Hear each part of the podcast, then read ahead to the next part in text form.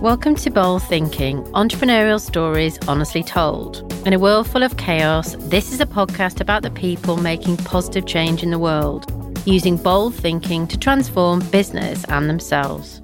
Today, I'm speaking live in the studio to Simon Large, who most recently was customer director at Cathay Pacific in Hong Kong before returning to the UK and setting up his new customer experience consultancy. He joined Swire, Cathay Pacific's parent company, in 1991. So it is totally fair to say there isn't much he doesn't know about the ever changing world of airlines, which, as we know at the moment, has been a massively interesting topic in the world. So, welcome to Bold Thinking, Simon, and thank you for joining us. Thank you for having me. It's a real pleasure. Um, I was thinking about a world full of chaos. It does feel a bit like that, but it's lovely that we're back in the studio um, talking to one another face to face. That's a that's a good sign. But so much is happening at the moment. It's a fascinating time to be to be thinking about brands. Well, yeah, we were, we were talking about we set up the podcast uh, last March, and I think you know myself and uh, the team. We were in the middle of sort of lockdown, and it just felt really pessimistic. The world, what was going to happen, and shops closing, industries failing. You know, the airline industry was obviously massively affected, and we just thought, okay, the world needs a lot of bold thinking. It needs optimism. Where are the shining lights in the world? What's happening that's great? So it's brilliant that you've come in today, uh, Simon, to tell us about your career. Your approach to customer experience at Cathay Pacific, and also just tell us a bit about the industry and what's gone on over the last, you know, couple of years, because it must have been absolutely bonkers for you guys.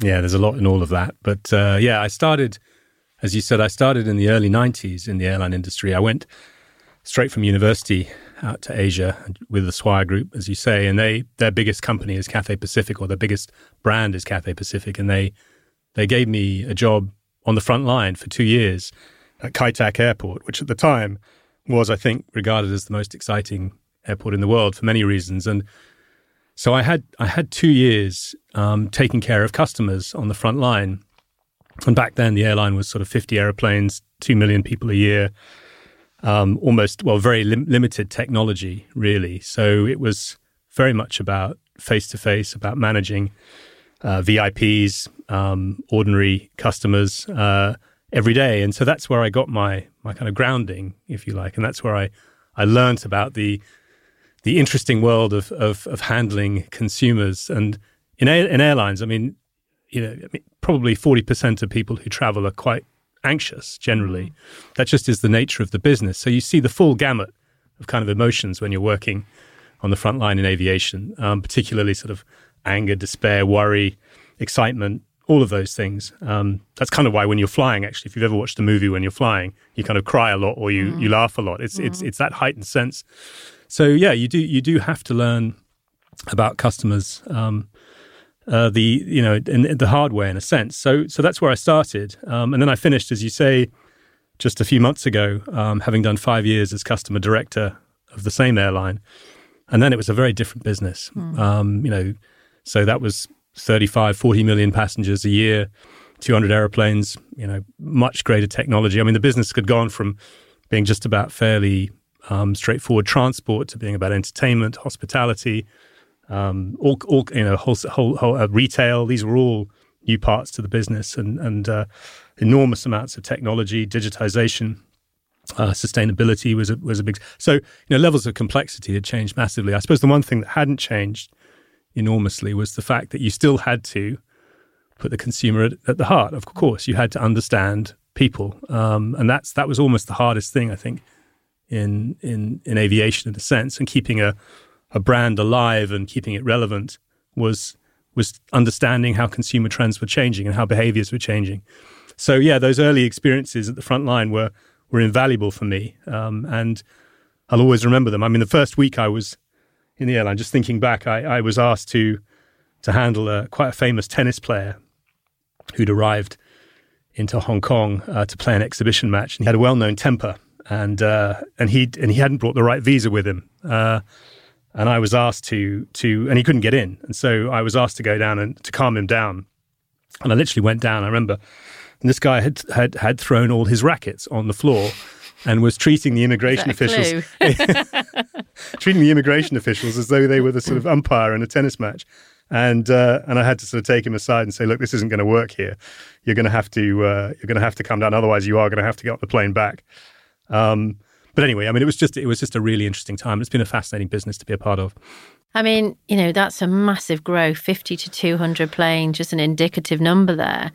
And obviously, when the pandemic hit, everyone wants to know about this. I'm absolutely sure that must have been very, very difficult for that industry. I mean, talk about pivoting. It's hard to pivot where and, you know, how, what happened. Yeah. So, um, most airlines parked probably 90%, 80 to 90% of their airplanes um, in the desert um, certainly by now, I'd say most most airlines. Some airlines uh, have got a big domestic network in the states, for example, and that continues to go well.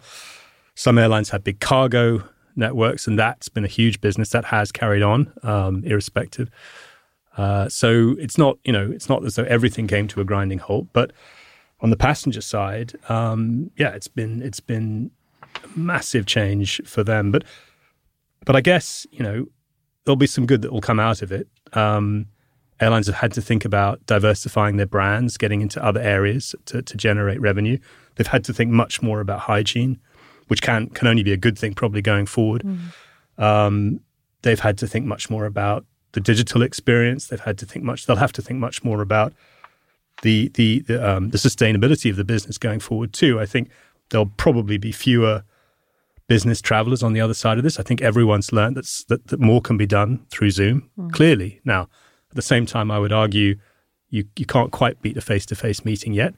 I think Zoom doesn't replicate it mm. exactly, mm. but you know, there's no there's no doubt that there are many people who used to travel, real road warriors, who'll now think, actually, what was I doing? I can spend so much more time at home and just do far fewer trips in the future. So it is going to revolutionize the business. I think the thing is to try to pick the bones out of it and try and get the best out of it that they can on the other side. And there'll be some good things, like I said, that will that will come from it. No, I mean it's probably the most affected industry I'd have thought, isn't it? You know, overall. I would think so. In terms of just the amount of money that's been parked, mm. I mean the amount of capital that's just been, and the amount of debt that's been incurred.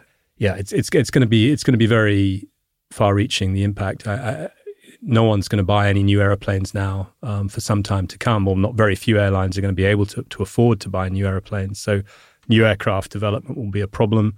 That's a concern because new aeroplanes are going to be be more environmentally friendly. New technology will, I mean, but they need investment. But but I don't think anyone's going to be buying those. So, old aeroplanes are going to be flying for longer, and that's that's going to be a problem for the industry. But yeah, it, it, it's um, I can't think of another industry that's been affected as much. Maybe hotels, I don't know, but but it, it's uh, it's it's been it's been a challenge. One of the things we've we've spoke a lot about on this podcast is this whole thing around bold thinking, and you know, looking back on your.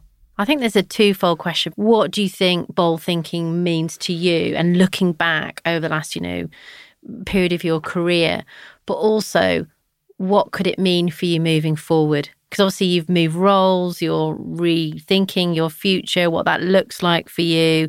So I think for someone like you, the question is looking back, what's the boldest thing you've what's your boldest thinking? But moving forward, what does bold look like to you? How brave are you? Are you going to be in the same sector, industry, go back? Are you what's your plans? Gosh, there's a, there's a lot in that. So I thought obviously coming on a, to a podcast called Bold Thinking, it's important to think what we think that means. Uh, I I go back myself to a book I read in 2005, which um, really had an impact on me, um, partially because I love the title, but more because I love the content. And that was uh, the book by Yvon Chouinard, who runs Patagonia, um, called Let My People Go Surfing. Um, and I thought that was about the boldest thinking that I'd come across in terms of how to build a company, how to think about branding. And I still think today, to be honest, that is the answer to me to that question about bold thinking. I think now it's about how do you get that alignment between doing good for society, good for the environment, but also building a great consumer brand. I think if you can get that that right, if you can get that intersection together, I think that is that is the way forward. That is how people can be bold and really address some of the challenges that society now has that we've that we've just discussed and aren't going to go away. Uh, and I still believe that commerce is the most powerful tool by which you can do that. So governments, charities can try, but I think I think brands ultimately have to be at the forefront of that.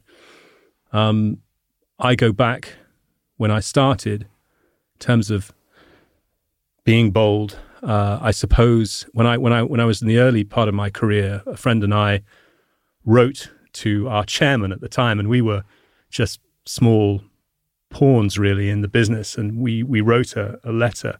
I think it was a letter because it was pre-email uh, to the chairman uh, in Hong Kong and said, you know, was there a way that our business at the time could uh, have a better impact on society?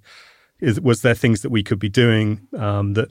In that stage, it was more around poverty because we were working in some very poor parts of Asia, and we were quite concerned about just how our business was going to survive with so much poverty around us. And we and we we we we had a number of ideas then um, that we put to him, and it was kind of a a Jerry Maguire type moment, really, if you remember that movie mm. where uh, uh, he writes something down. And it was a bit make or break. And I remember we were summoned, and I was very nervous to this big house in Hong Kong and to have tea and discuss. And I thought it might be the end of my career.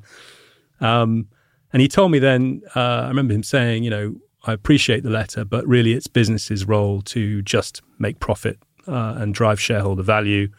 And then, you know, if there's some left over, you give that to charity, and that's the way it works. Uh, and either get your head around that or go and go off and do something else. And I remember that had quite a profound impact on me then. Um, and I thought about it a lot ever since. But but I think now there is the great thing now is there is this real consumer desire for brands that that are, as I say, doing some sort of good as well as providing a great customer experience.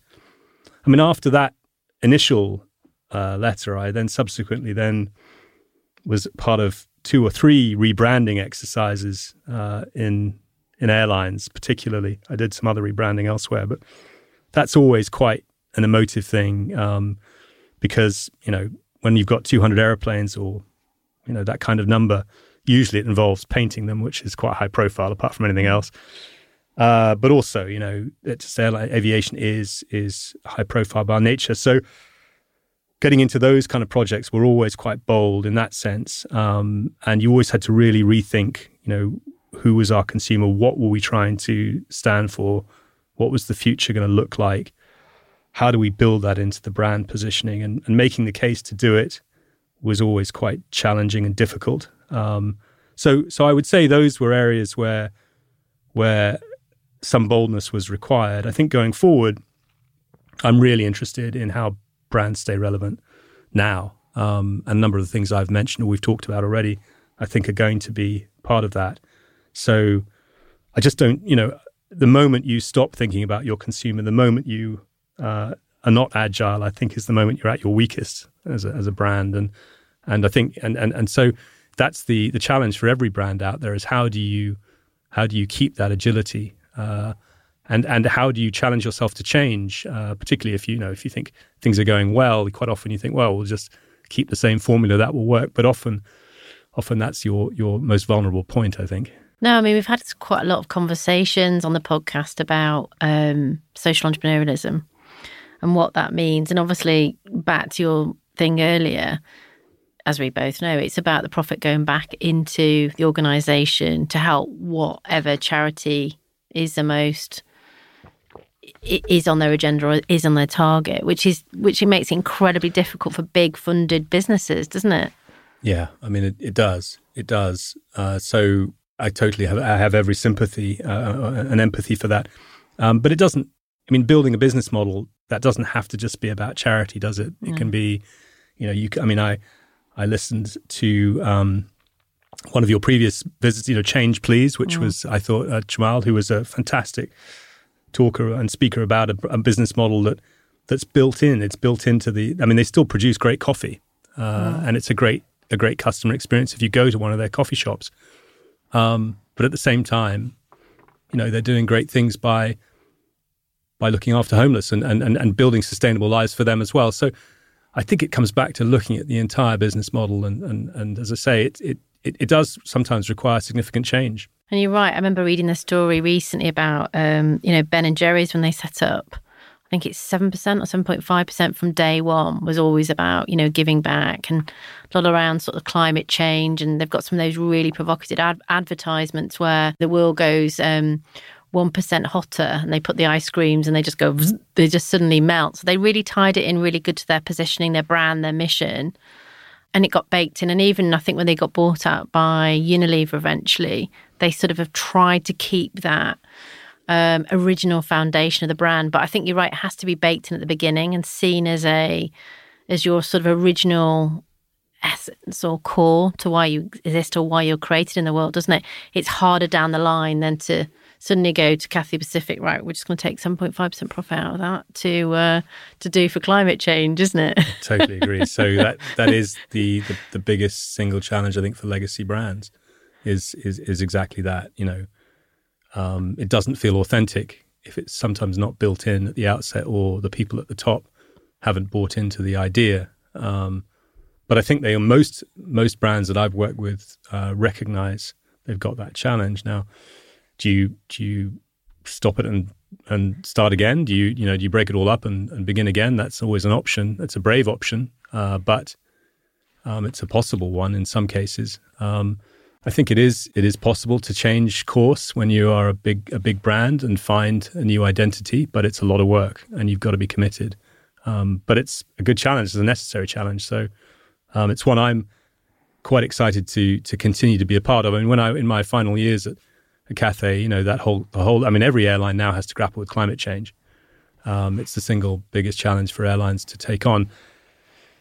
Will we all stop flying tomorrow? I don't think so. I think I think flying has been an incredibly positive thing for, for the human race, but uh, on the whole, but that that doesn't excuse that industry from from trying to trying to address the whole issue of of, uh, of emissions, and and so. I mean, the good thing to see is that most of the major airlines now have committed to being net zero by 2030, 2040, 2050, that kind of time frame. It is going to be hard, though, like I said earlier, with the fact that you, you may not get the new aeroplanes coming out anytime soon, and they're going to be a big part of that puzzle. But biofuels, making it easier for consumers to offset. I mean, that's airlines have been bad at that. You know, how do you make it really easy for mm. me to offset my my flights? Um, that's that's that's that's an easy one for for some airlines to do mm. to make that experience better. So, do you think, just back to your earlier point, do you think that a lot of brands put customers at their heart? No, I don't. Is it more rare than common? I think it's it's rarer than common from what I have seen, and and I think putting customers at your heart is a little bit simplistic. Um, do I have do I see brands or experience brands that I think really have very strong customer insights at their heart that are kind of the bellwether that's leading them every day, challenging that business? No, I don't see that very often when you see really strong insights teams at the heart of a company who are kind of almost reporting into the CEO, that's when you, there's an indicator that I think they're thinking correctly. And by insights, I mean these are obviously teams that do uh, spend hours and hours interviewing customers, but also they look at future trends, they look at technology, they have to bring it all together. It's not just about mm. you know listening to consumers, is it? I mean, the famous line from Henry Ford about you know if I'd only listened to consumers, I would have I would have built a faster horse. You know, mm. I'm now I, I, don't know whether he actually ever said that, by the way, but it is still a useful mm. uh, sort of um, cliche in a sense. So I do think you know you do have to look at the future, and you do have to bring that into your into your thinking as well as putting you know listening to your to your customer base. Uh, I remember when when I started in the airline industry, we used to th- be very pleased with ourselves at Cathay because we had comfortable seats, we had good service, we had good food, we had we had positive uh, surveys, these paper-based surveys, these awful surveys everyone used to have to fill in on an aeroplane. Always used to get very positive surveys and used to go into these meetings and people say, "Yeah, no, it's all looking pretty good." And Emirates came into the business and put you know in-flight entertainment systems on the back of every TV, uh, every seat, mm. and of course overnight everyone said, "Oh, we didn't know that was possible." and we'll have some of that. That's what we now think is the most important thing, or one of the most important things.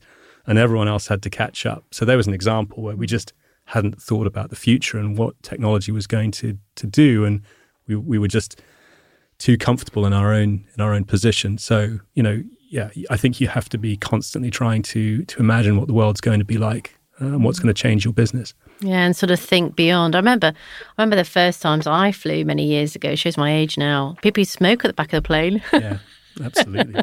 it's, it's like how does how does that work? Yeah, and if you were unlucky enough to have the seat in front, and it was called no smoking, Yeah. I mean, that, I mean, whatever. I mean, that was just extraordinary. You could, you're basically inhaling everyone's smoke for the entire flight. It was a terrible experience, wasn't it? Yeah. Yeah, awful. No, and I agree with you. I think it's almost like thinking beyond customers' expectations and thinking, what does that look like? So back to the thing about bold thinking. You know, you're at the moment you're setting up a new customer experience consultancy. What brands would you like to work with? Who's who's out there that's on your? We're allowed to talk about your hit list. You know, who would you love to sort of, or even like you know. Well, I, I mean, I find part I find all of all of them so interesting, particularly in the UK at the moment, because that's where I'm now located. But I walk down a high street and I, I just I, I can't help myself but look at look in every window um, of retail brands uh, and understand, try and think how they're going to survive. You know, the, the the high street high street names. I look at banks and I think how are they what are they going to do on the other side of this? Not just because everyone was anyway going or not everyone, many people were were moving more towards a, you know a digital interface with their bank, but but there are many who who still want to go in and see somebody, and how are you going to make that easier? You know, maintain some of the hygiene. I, I think about what will come on the other side of this. Do what do we think will stay, and what do we think will quickly go? So, you know, I was thinking today, well, the face mask may disappear quite fast, although. Um, you know, we, we won't be so alarmed when we see someone down the street walking with a face mask in the future, but I don't think it will be a permanent legacy, at least immediately, of, of, of this pandemic. Having said that, I think hand sanitizer might be. So, you know, things like that are fascinating. I mean, I do, I mean, I actually now, actually genuinely, it's, it's, it's almost become second nature for me if I've put my hand on the banister going down the tube to think, well, I must, I must, must wash my hands. And that, that seems quite a sensible um, evolution, if you like, to me. So, yeah, I, I, I would, you know, I think every, you know, retailers, banks, um, airlines, I'm, I'm my my background is bricks and mortar as well as as digital. So I like I like both. I like to think about both, and I do like to think, and I do like the human experience still. Um, and I still like to hope that we will have a, you know, they'll have a big part to play. The shops of, in the high street, and I'd hate to see our high streets empty and everyone's sitting behind a laptop doing everything there. That doesn't seem right to me. So, but how could we reimagine uh, the high street of the future? Make and I mean, I, I also enjoy thinking about the work experience too. So, you know, offices of the future, what will they be like? Um, and I think that's a great development. I think flexible working is a is a really good thing that might come out of this um, for for the younger generation. You know, to I mean, that's not something we had when we started. We did that nine to five, to use I think the Dolly Parton song or um, slog, didn't we? And it was always a you know, and and it was um, you know to get in and, and but now that may not be so much part of people's future, and I think that's that's that's a good outcome. No, I think it's massively important, and I think this whole. I mean, I, I'm, I'm sort of like obviously I'm a big. I, I shop online, I shop in store, but I'm just finding at the moment that it's so saturated. Obviously, the online thing. Where do you? Where do brands have a voice? It's really, really, really difficult to brands to actually have a voice.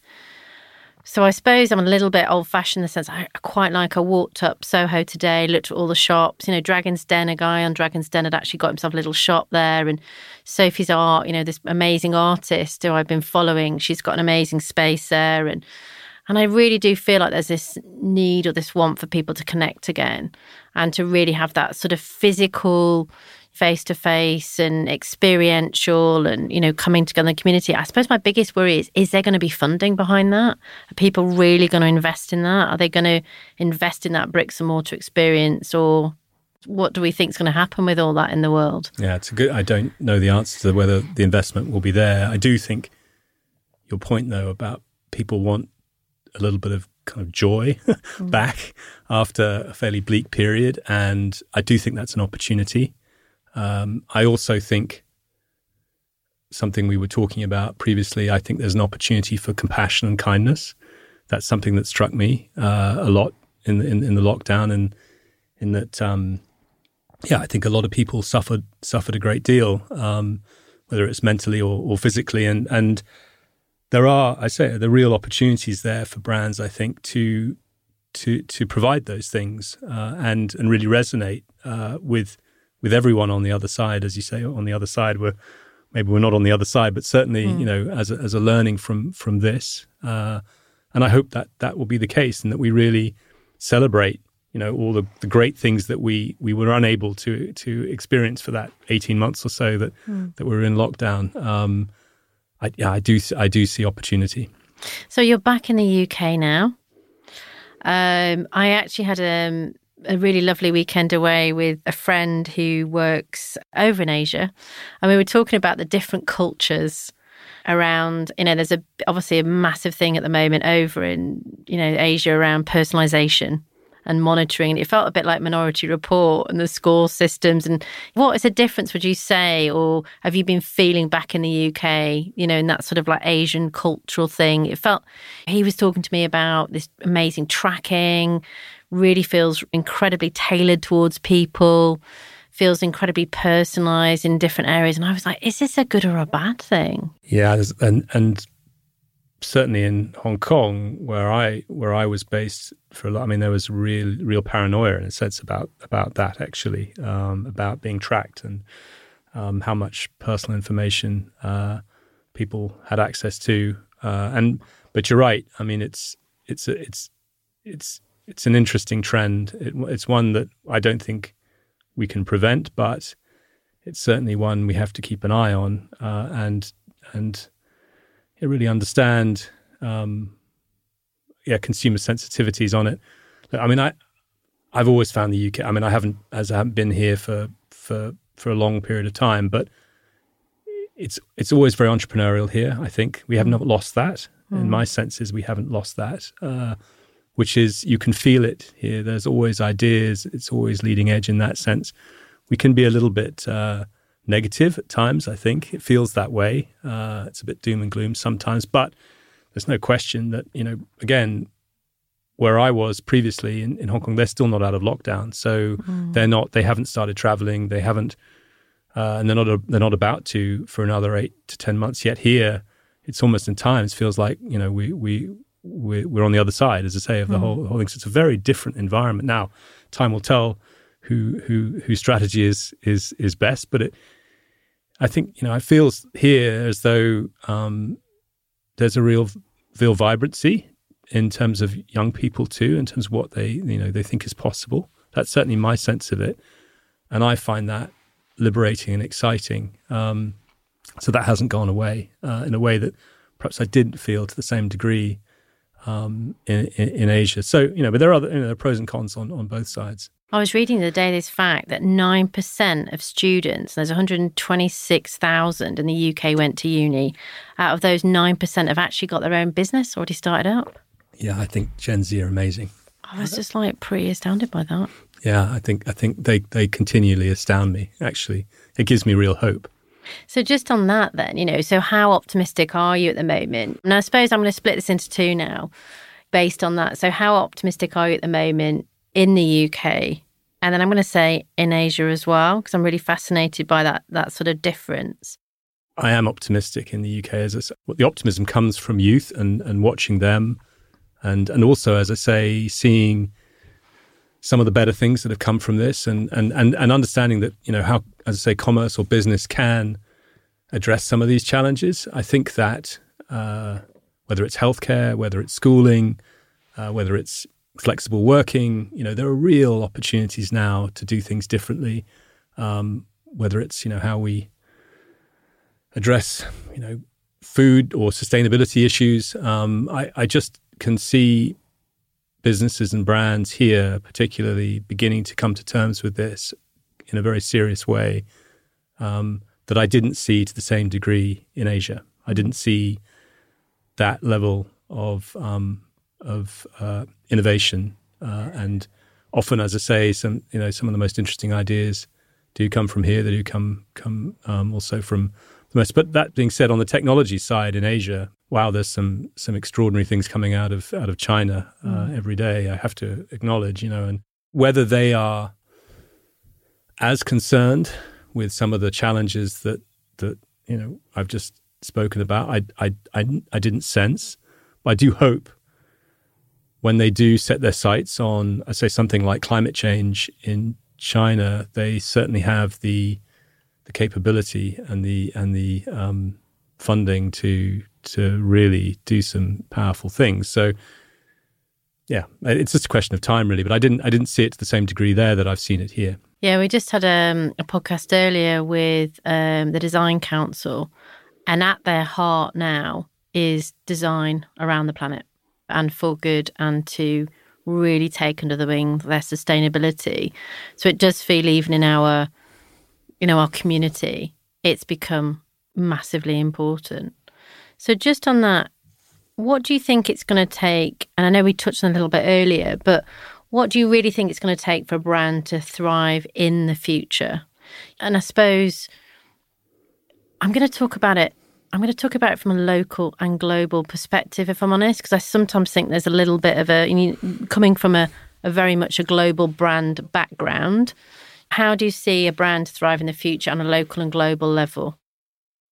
Well, we talked about, you know, the the business model at the outset and the and the um, the goals, the values at the top of the brand, and I think that's where it starts. What what what its mission is and as I said, I think if you can in some way align doing some good along with creating a good customer experience, I think if you have a mission in some way aligned to that, I think I think that's that's a very important start. Um, I think beyond that, we used to, we used to talk about two things. I always used to think a lot about, and I still think they're valid um, in in the customer experience in a brand, and call them plumbing and poetry. Um, you've got to know obviously who your consumers are. These are these are these are issues of plumbing. You've got to know what they want, what they need. You have to have a really strong, uh, so insights capability, so that you're constantly on top of changing behaviors, um, trends, and so on, and you're challenging yourself. And, and you've got to fundamentally have a strong experience. So in airlines, that was about you know if you didn't um, pretty much arrive, depart on time, uh, if you didn't have a clean aeroplane, you know, if, if things didn't work, everything had to work on the on the aeroplane. You had to get someone there with their bag more often than not, if you could. Um, you know, if you did those things right time and time again, that was the core, and that was the plumbing.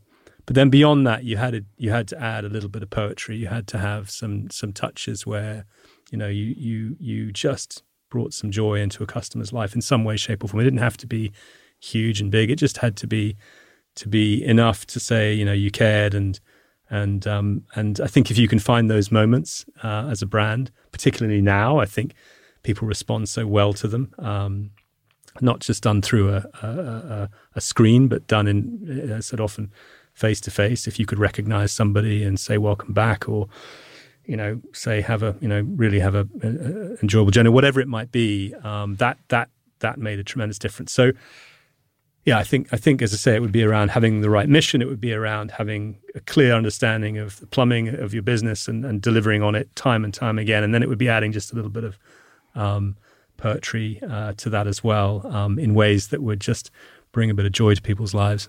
Mm, I really love that that sort of uh, poetry and plumbing. I think it's that sort of uh, ideational joy and recognition of that is is brilliant. I really love that. Well, Thank you, Simon, for joining us today um, and for listening to Bold Thinking Entrepreneurial Stories Honestly Told. If this episode got you thinking, share your comments on LinkedIn, Twitter, or Instagram, or contact us at hello at thehonestbrand.com.